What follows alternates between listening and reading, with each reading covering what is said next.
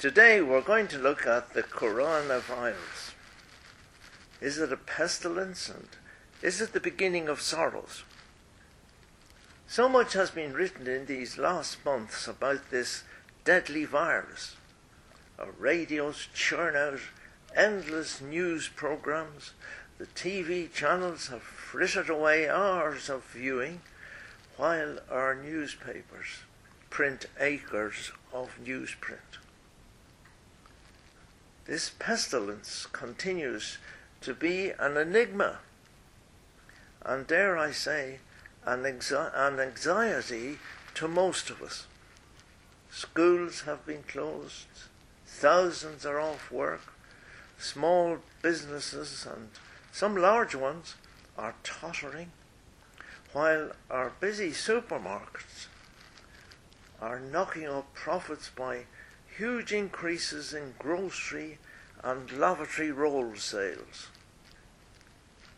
This silent, pernicious pestilence is lurking in our streets, factories, hospitals, schools, and in our homes. Inconsiderate as to personage, prince, prime minister, bus driver, doctor, nurse, carer, youngster, or even old age pensioners, all have fallen victim to its lethal touch. And still, we see no sign of any positive remedy. Where does it come from? Is it man made? Now, that is a question which many have sought to answer. Is it an escaped virus from Russia or even a leak from China? Israel has even been blamed by some people. Thereby, anti Semitism has increased. Was it predetermined or adventitious? No one can tell, and no one is likely to volunteer any information. Perhaps this is something to do with the beginning of sorrows, where, among other end time happenings, pestilence is mentioned by Jesus in Matthew 24 in verses 7 and 8. For nation shall rise against nation, and kingdom against kingdom, and there shall be famines and pestilences and earthquakes in divers places. All these things are the beginning of sorrows. Or perhaps is it a trial of population subjugation and a harbinger to the new world order with an eventual one world government and a one world religion with just one leader for each the Antichrist, and the false prophet. If this is indeed their strategy, then it certainly has been devastatingly successful. I will obviously not be able to answer such questions, but I shall look at some other possible comments from the Bible, the Word of God, which might be of interest. You know, there have been few audible voices nationally from the various mainstream churches as to this virus. I often listen to Thought for the Day on Radio 4. The vicar of St. Martin in the Fields is one of the few who had some very positive points for Christians. Not to be wishing for the normal to return. Rather look for something better each day as we go through life. Apart from advising the closure of church services and drastically limiting the number permitted to attend funerals, has anyone heard from those in government making any recent mention of God or of praying and prayers. plenty about the Premier League closing and the Five Nations rugby games being postponed, the London Marathon cancelled, and the Trooping of the Colour parade cancelled. And so, but for our nation, which incidentally the church dignitaries still claim to be Christian, not a whimper. I somehow think the psalmist got it right as we watch our politicians and medical experts clamber awkwardly for words. Psalm 118, verse 8 It is better to trust in the Lord than to put confidence in man. It is better to trust in the Lord rather than to put confidence in man. And incidentally, this should include our everyday life, not just at times like this virus pandemic or even at family funerals. Every day, trust in God. Reading through the Bible in the Old and New Testaments, there are numerous passages of prophecy. Many have been fulfilled, especially those from the Old Testament. A very simple example of such is in Isaiah 53, which gives an account of the trial and crucifixion of the Lord Jesus Christ. Another prophecy about the birth of Jesus is in Micah 5, verse 2, and its fulfillment is found in John 7, verse 42. But there are many, many yet to be fulfilled. And this is one area where churches differ. But put simply, this is the problem.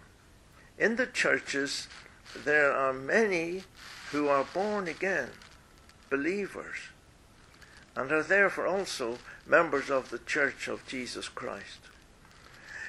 As I explained, the prophecies relating to the future of the church and our world are scattered throughout both the Old and New Testaments.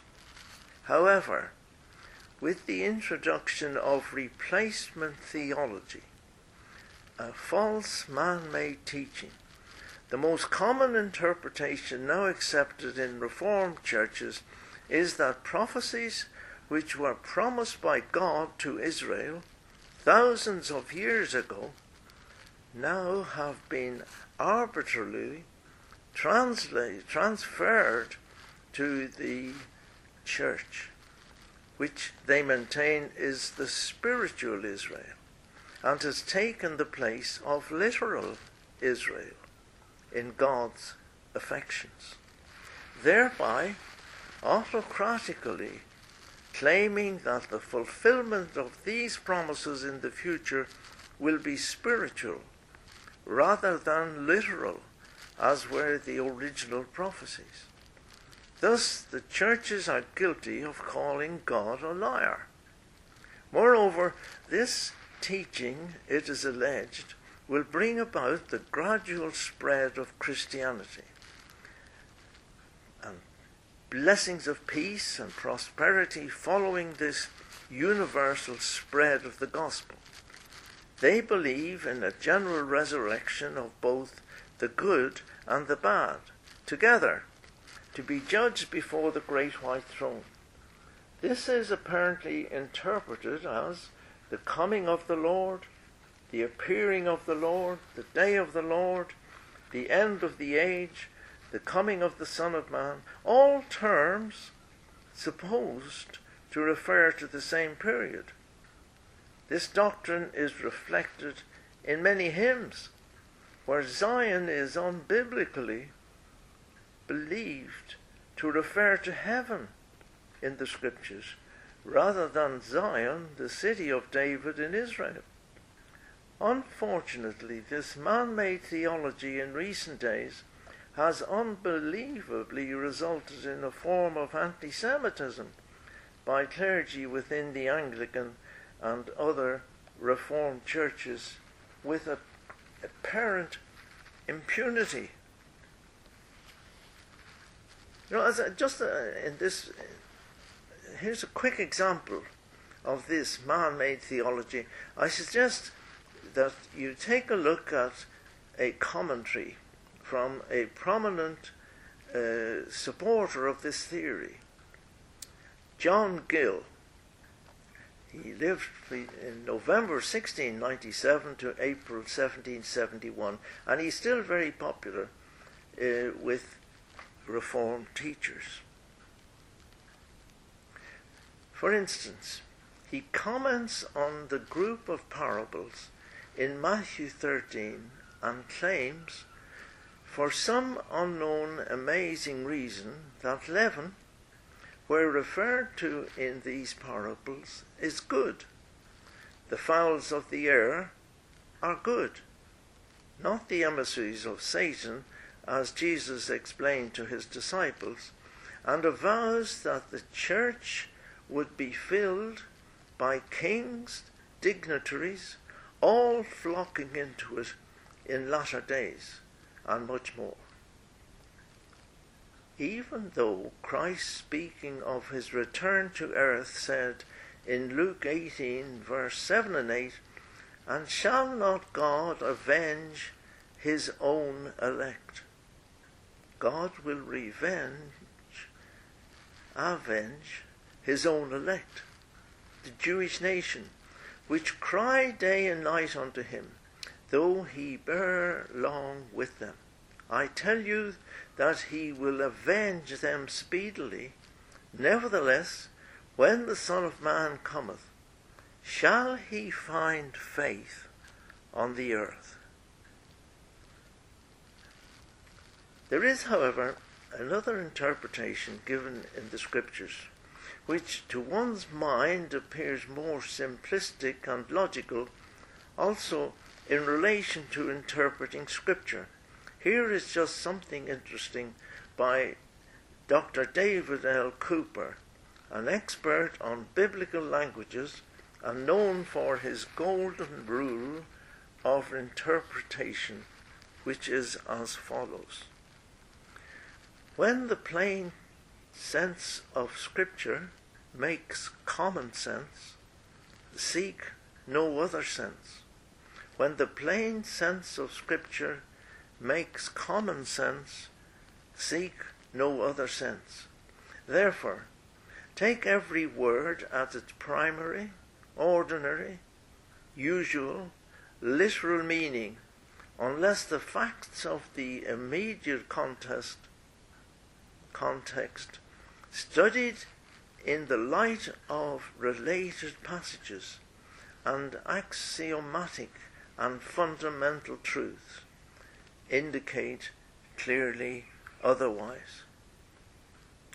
So we would continue and aver the Old Testament prophecies, except where manifestly figurative, are to receive a literal fulfillment. The promises given to Israel are to be made good to Israel and not to the church in any form. Just read that again. Unless, take everything at its normal value, unless the facts of the immediate context, studied in the light of related passages, and axiomatic and fundamental truths indicate clearly otherwise. Axiomatic is self evident, unquestionable. So we would continue and aver the Old Testament prophecies, except where manifestly figurative, are to receive a literal fulfillment. The promises given to Israel are to be made good to Israel and not to the church in any form. The Old Testament prophecies being thus taken from the church, the New Testament is found to contain no predictions of the universal spread of Christianity. But, on the contrary, and sadly, forecasts are seen of corruption leading to judgment in the body professing the name of Christ. In the midst of this gloom, however, the prospect of the Lord's coming for his saints, those who have asked Jesus to be their Saviour, shines as a bright hope for the hearts of the faithful. A hope that we look forward to. This coming, the date of which is left undetermined, instead of being at the end of the world, is preliminary to the judgments awaiting the world and to the reign of Christ with his saints. It is commonly given the title the rapture. When it occurs, the living saints will be caught up to meet the Lord in the air. This is the first resurrection, and the dead in Christ will be raised. The judgment seat of Christ will then immediately take place in heaven, when Christians will be judged as to how they conducted their lives as Christians. And then follows on earth the great seven year tribulation and the woes which usher in the day of the Lord. Israel will be restored, as we shall see in Joel's chapter 2 and 3. Christ will return to earth as prophesied by the two angels to the apostles at our Lord's ascension. Old Testament prophecy will be fulfilled. Satan will be bound, and the millennium kingdom and reign of Christ from Jerusalem will be established on earth. At its close, Satan is loosed, the nations rebel again, the world is consumed, and the rest of the dead are judged at the great white throne. The foregoing are of necessity just very brief synopses of these two quite different beliefs of the churches. Now, from time to time, we may, we may refer back to the second account of the future, as we believe it to be in order to see how it aligns with Scripture. An old friend of ours, a few years ago now, a one time Jewish rabbi, explained the position of our earth at present. This is extremely important. And here's what he says Remember, the Bible is an Eastern book, and therefore you must not read into it Western thought. For if you do, you will bring confusion. But look at God's book from an Eastern point of view and through Eastern eyes, and it will become to you a wonderfully simple, clear book. Before our Lord came to earth in the flesh, the human family was divided into two the Jew and the Gentile. But since the day of Pentecost, the human family has become divided into three the Jew, the Gentile, and the Church of God. 1 Corinthians 10:32. In view of the above division, you must study the Word of God from three points of view. What are God's purposes for the Jew or Israel? Then, what are God's purposes for the Gentile? And thirdly, what are his purposes for the church? If you keep these separate, you will save a great deal of confusion. Do not forget that the Jew is not the Gentile, neither is the Gentile the church. For in the church there is neither Jew nor Gentile, but the new creation in Christ. Do not read Israel into the church, nor the church into Israel, nor the Gentile nations into Israel or the church. For if you do not carefully study this way, you will not lightly or rightly divide the word of truth. Remember, God has a heavenly people and an earthly people. Do not confuse the two. Who are his heavenly people? The church of God, when he is, whom he is calling out of all peoples, a twice born people, his new creation in Christ. 2 Corinthians 5:14 to 21. His heavenly people, the church, has a heavenly outlook with a heavenly heritage, with a glorious heavenly kingdom before which all earthly glory fades. God has also an earthly people. Who are his earthly people? Of course, all the sons of Jacob. This people is still scattered amongst the Gentiles, a scattered nation amongst the Gentiles, still without a king. Hosea 3 verse 4. Nationally, they are still in unbelief and therefore without Christ. But God will once again gather them and they will be converted to Christ. And during the millennium, they will become God's instrument in leading the then living Gentile nations to Christ.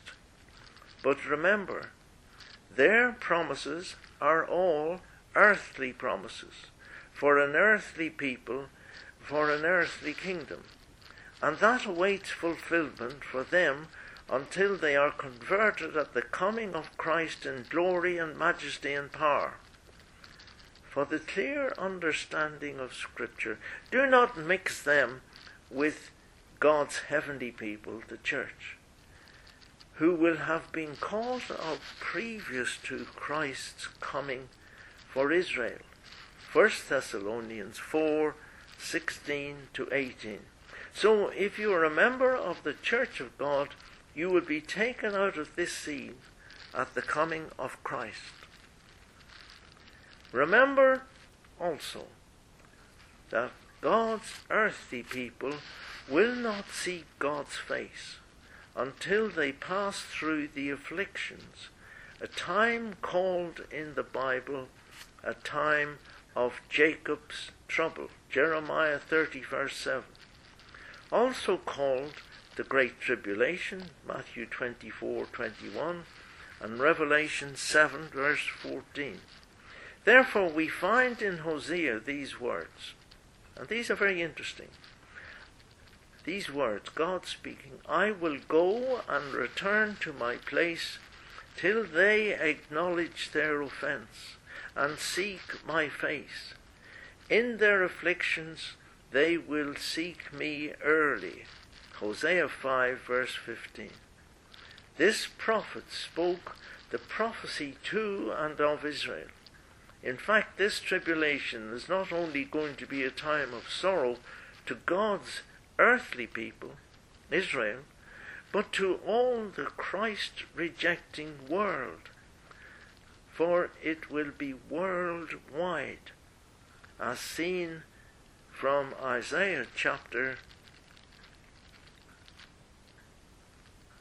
24. And here's what it says A knowledge 24. A knowledge of Jewish customs and Jewish history is, of course, most helpful when reading the Bible, and a study of Jewish laws and sacrifices brings the New Testament alive when viewed as we see them perfected in Jesus Christ. As the last great prophet, John the Baptist said, Behold the Lamb of God, which taketh away the sin of the world. John 1, verse 29. As you have just read, the Jews will experience a very troubled period, but eventually a wonderful thing will happen. The fulfillment of all the prophecies relating to the millennium and the promises made to the patriarchs, including the sure mercies of David. Isaiah 55, verse 3 Incline your ear and come unto me, hear, and your soul shall live, and I will make an everlasting covenant with you, even the sure mercies of David. Acts 13, verse 34 And as concerning that he raised up from the dead, now no more to return to corruption, he said this wise, I will give you the sure mercies of David. What are these sure mercies of David? 2 Samuel 7, verse 10 and verse 12 to 16. Moreover, I will appoint a place for my people Israel, and will plant them that they may dwell in a place of their own and move no more. I will appoint a place for my people Israel and will plant them that they may dwell in a place of their own and move no more. Neither shall the children of wickedness affect them any more as before time. And when thy days be fulfilled. And this is the prophet Nathan speaking to David. And when thy days be fulfilled, and when thou shalt sleep with thy fathers, and I will set thy seed after thee, which shall be shall proceed which shall proceed out of thy bowels, and I will establish his kingdom. He shall build an house for my name, and I will establish the throne of his kingdom forever. I will be his father, and he shall be my son. If he commit iniquity, I will chasten him with the rod of men, and with the stripes of the children of men. But my mercy shall not depart from him, so as I was, as I took it from Saul, whom I put away before thee. And thy kingdom and thy house shall be established forever before thee. Thy throne shall be established forever. And that's the end of his, uh, this friend of ours, his quotations. And this is a necessity, a very convoluted opening to my main reason for speaking this morning. We have been concerned that many of our friends and acquaintances are disquieted, worried, or perplexed in these strange days of living with this virus. At the commencement, we said, I will not be able to answer such questions but shall look at some possible comments from the Bible, the Word of God, which might be of interest.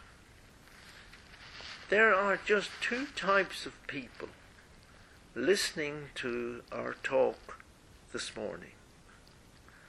All the various mixed peoples in the world narrowed down to a choice of just one or two types Protestant or Catholic, Jew or Muslim, black or white, rich or poor, Labour or Conservative, generous or tight fisted. No, none of those. These two t- types are just not what I have dreamed up, but rather they are about what Jesus said. When he was talking to a group of everyday sort of people, and listen carefully to what he said. Enter through the narrow gate, for wide is the gate, and broad and easy to travel is the path that leads to destruction and eternal loss. And there are many who go through it. But small is the gate, and narrow and difficult to travel is the path that leads to everlasting life. And there are few who find it. Matthew 7, verse 13 and 14. Two ways, two distinct types of travellers. I must decide on which road I am travelling. And then look over in Mark chapter 10, verse 17 to 22. Talking about Jesus again. And when he had gone forth into the way, there came one running and kneeled before him and asked, Good master, what shall I do that I may inherit eternal life? Good master, what shall I do that I may inherit eternal life? And Jesus said unto him, Why callest thou me good? There is none good but God. None good, he said, but God, indicating that he was God. Thou knowest the commandments. Do not commit adultery, do not kill, do not steal, do not bear false witness, defraud not. Honour thy father and mother. And he answered and said unto him, Master, all these have I observed from my youth. And Jesus, beholding him, loved him, and said unto him, One thing thou lackest. Go thy way, sell whatever thou hast, and give to the poor and thou shalt have treasure in heaven. And come, take up the cross, and follow me. The young man was sad at that saying, and went away grieved, for he had great possessions. This young man, just like most people we meet, who think that good works merit them going to heaven. This young man also thought that he had to do something. He had done a lot, but he still thought he had to do more. But this man had one problem his riches. And they were a bigger attraction than simply accepting the way Jesus said to follow me. A while back, we celebrated Easter, a remembrance that Christ lovingly died on the cross at Calvary for me. I cannot do anything to help Jesus with my salvation. except to accept what he said, to thank him for loving me, accept his free gift of salvation, and then to follow him. But if we fail to do that, we are still travelling on that road, that broad road, which Jesus said leads to destruction and eternal loss, and there are many who enter through it. Now, for those who are following Jesus, we shall look at another occasion when Jesus was talking to a number of scribes and Pharisees in the temple, his father's house. And read Matthew uh, when you have time, chapters 23 and 24, and this again is very important. He strongly accused, he strongly accused the scribes and Pharisees of total hypocrisy. In the last few verses of Matthew chapter 23, Jesus weeps over his beloved city. We read in the beginning of John's Gospel he came unto his own, and his own received him not. His nation, his brethren, had rejected him.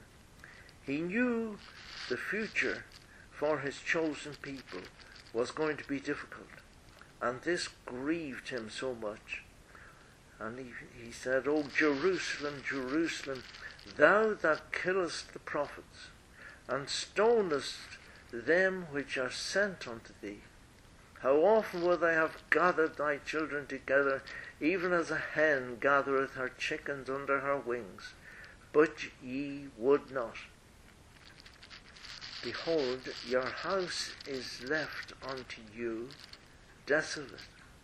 For I say unto you, ye shall not see me henceforth till ye say, Blessed is he that cometh in the name of the Lord.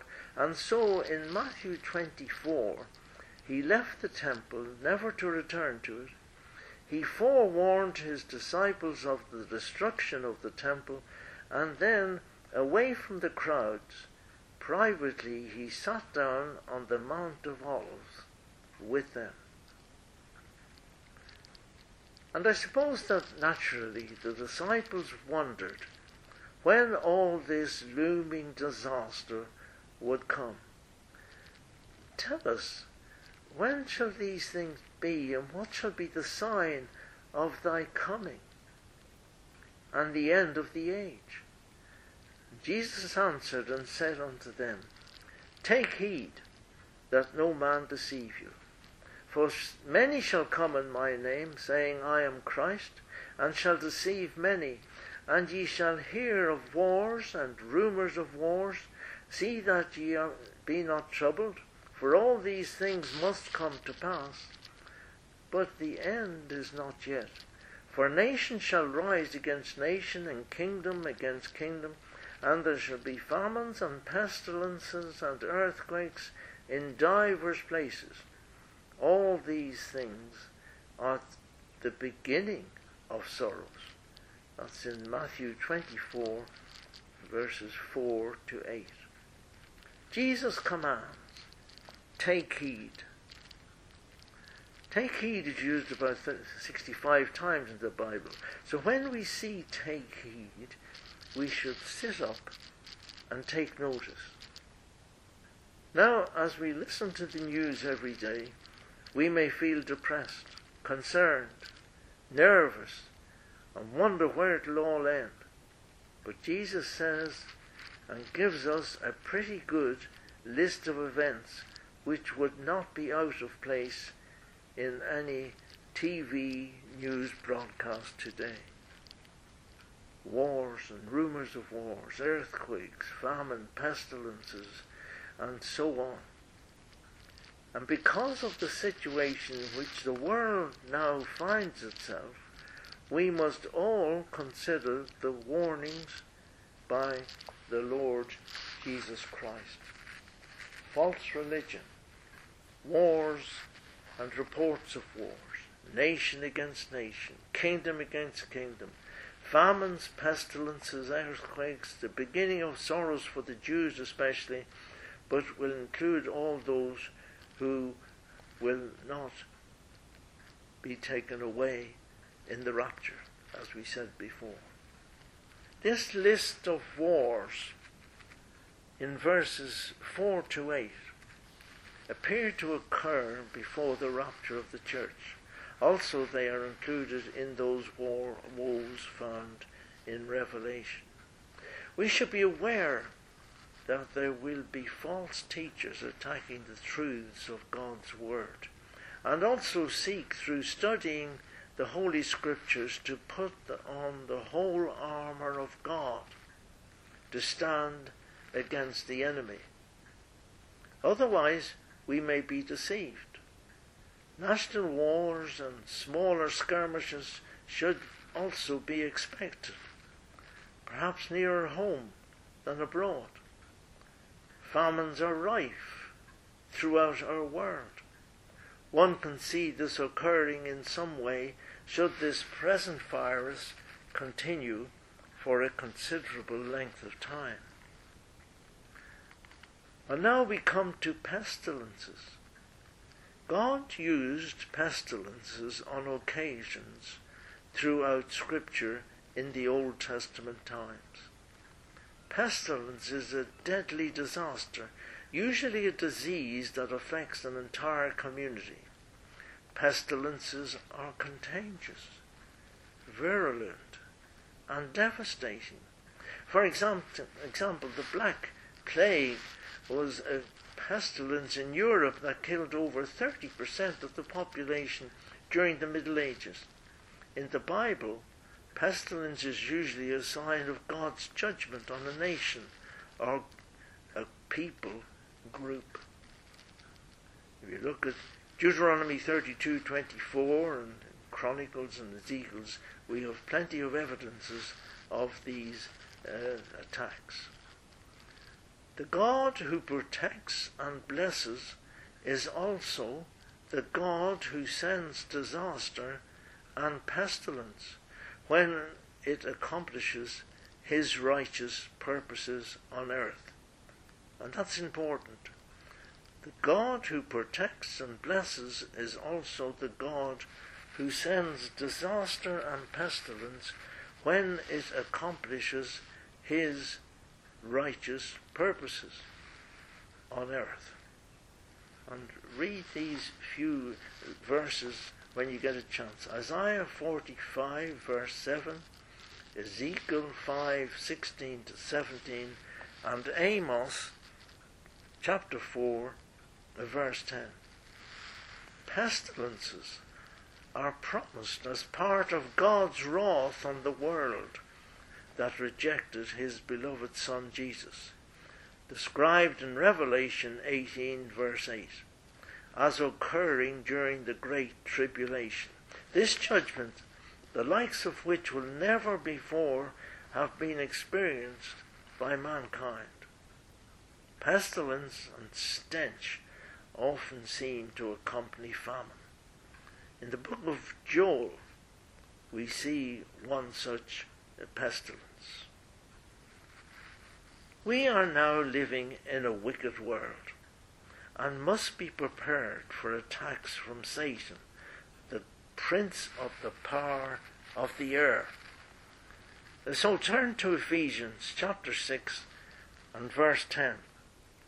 The Apostle Paul speaking. Finally, my brethren, be strong in the Lord and in the power of his might.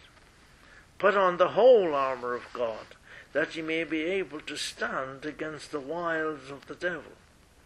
For we wrestle not against flesh and blood, but against principalities, against powers, against the rulers of darkness of this world, against spiritual wickedness in high places. Wherefore, wherefore, because of that, take unto you the whole armour of God, that ye may be able to withstand in an evil day, and having done all, to stand. Stand therefore, stand therefore, having your loins girt about with truth, and having the breastplate of righteousness your feet shod with the preparation of the gospel of peace. Above all, taking the shield of faith, wherewith ye shall be able to quench all the fiery darts of the wicked. And take the helmet of salvation and the sword of the Spirit, which is the word of God, praying always with all prayer and supplication in the Spirit, and watching thereunto with all perseverance and supplication for all saints, and for me, that utterance may be given unto me, that I may open my mouth boldly to make known the mystery of the gospel, for which I am an ambassador in bonds, that therein I may speak boldly as I ought to speak. God has graciously and lovingly given us His Word, which contains many passages warning us of dangers on the road of life, and we should be ready and prepared. Going back to Matthew 24 verses 37 to 39, where Jesus refers to the days at the time of Noah. Genesis describes this as a time of great wickedness. So God destroyed the earth with a flood. Jesus here declares that as the days of Noah, so shall the coming of the Son of Man. So let us take heed uh, that no man deceive us. Living near to our cottage in Ireland was a countryman who was a bit of a local celebrity. I never remember seeing him ride a bicycle, sit in a bus, sit in a car, or train. He walked everywhere and was known far and wide. He gained his notoriety from his skill as a weather forecaster. Local farmers would seek out his forecasts while anglers could be seen chatting to him over river banks, inquiring as to the possibility or not of rain as he traversed the countryside. There was nothing sinister or mystical about his knowledge. He just used his common sense and observation of the clouds, the winds, and skies as he walked along. Had the whitethorn been out early this year? Why were the swallows flying high? Were the cows lying in the fields? All these and many other signs were to him so obvious. But to those of us who did not bother to take time to look out for them, and it worked. His forecasts for us locals were at least 100% better than the man on the wireless. We all are familiar with the saying red sky at night, shepherd's delight, red sky in the morning, shepherd's warning. Some Pharisees approached Jesus and they wanted a sign from heaven as to when he would come again. He replied, When it is evening, ye say, It will be fair weather, for the sky is red. And in the morning it shall be foul weather, for the sky is red and lowering. O ye hypocrites, ye can discern the face of the sky, but can ye not discern the signs of the times? Matthew 16, verses 2 and 3. Not exactly, I'm sure, the reply they expected from Jesus. Jesus was saying that contained in Scripture were prophecies which forecast his coming as the Messiah of the Jews. But in spite of these, they had refused to acknowledge him. We too have been given many signs of his coming to take believers away in the rapture. And we should be living in that great expectation as Paul said to Titus. Chapter 2, verse 11. For the grace of God that bringeth salvation unto all men. It hath appeared to all men, teaching us that, denying ungodliness and worldly lusts, we should live soberly, righteously, and godly in this present world, looking for that blessed hope and the glorious appearing of the great God and our Saviour Jesus Christ, who gave himself for us that he might redeem us from iniquity and purify unto himself a peculiar people zealous of good works. He was looking always for a people, not an odd people, and it says peculiar, but a special people who are zealous of doing good works for their Saviour. And so, keep reading God's Word. Take heed to what you read and learn, to simply follow the paths of righteousness, and look forward to that blessed hope, the rapture of the church. Remember, Jesus said, And I will pray the Father, and he shall give you another comforter, that he may abide with you forever. Where he will lead me, I will go, for I have learned to trust him so. And I remember 'twas for me that he was slain on Calvary. Onward I go, nor doubt nor fear, happy with Christ my Saviour near trusting that I some day shall see Jesus, my friend of Calvary. Jesus shall lead me night and day. Jesus shall lead me all the way. He is the dearest friend to me when I remember Calvary. Amen.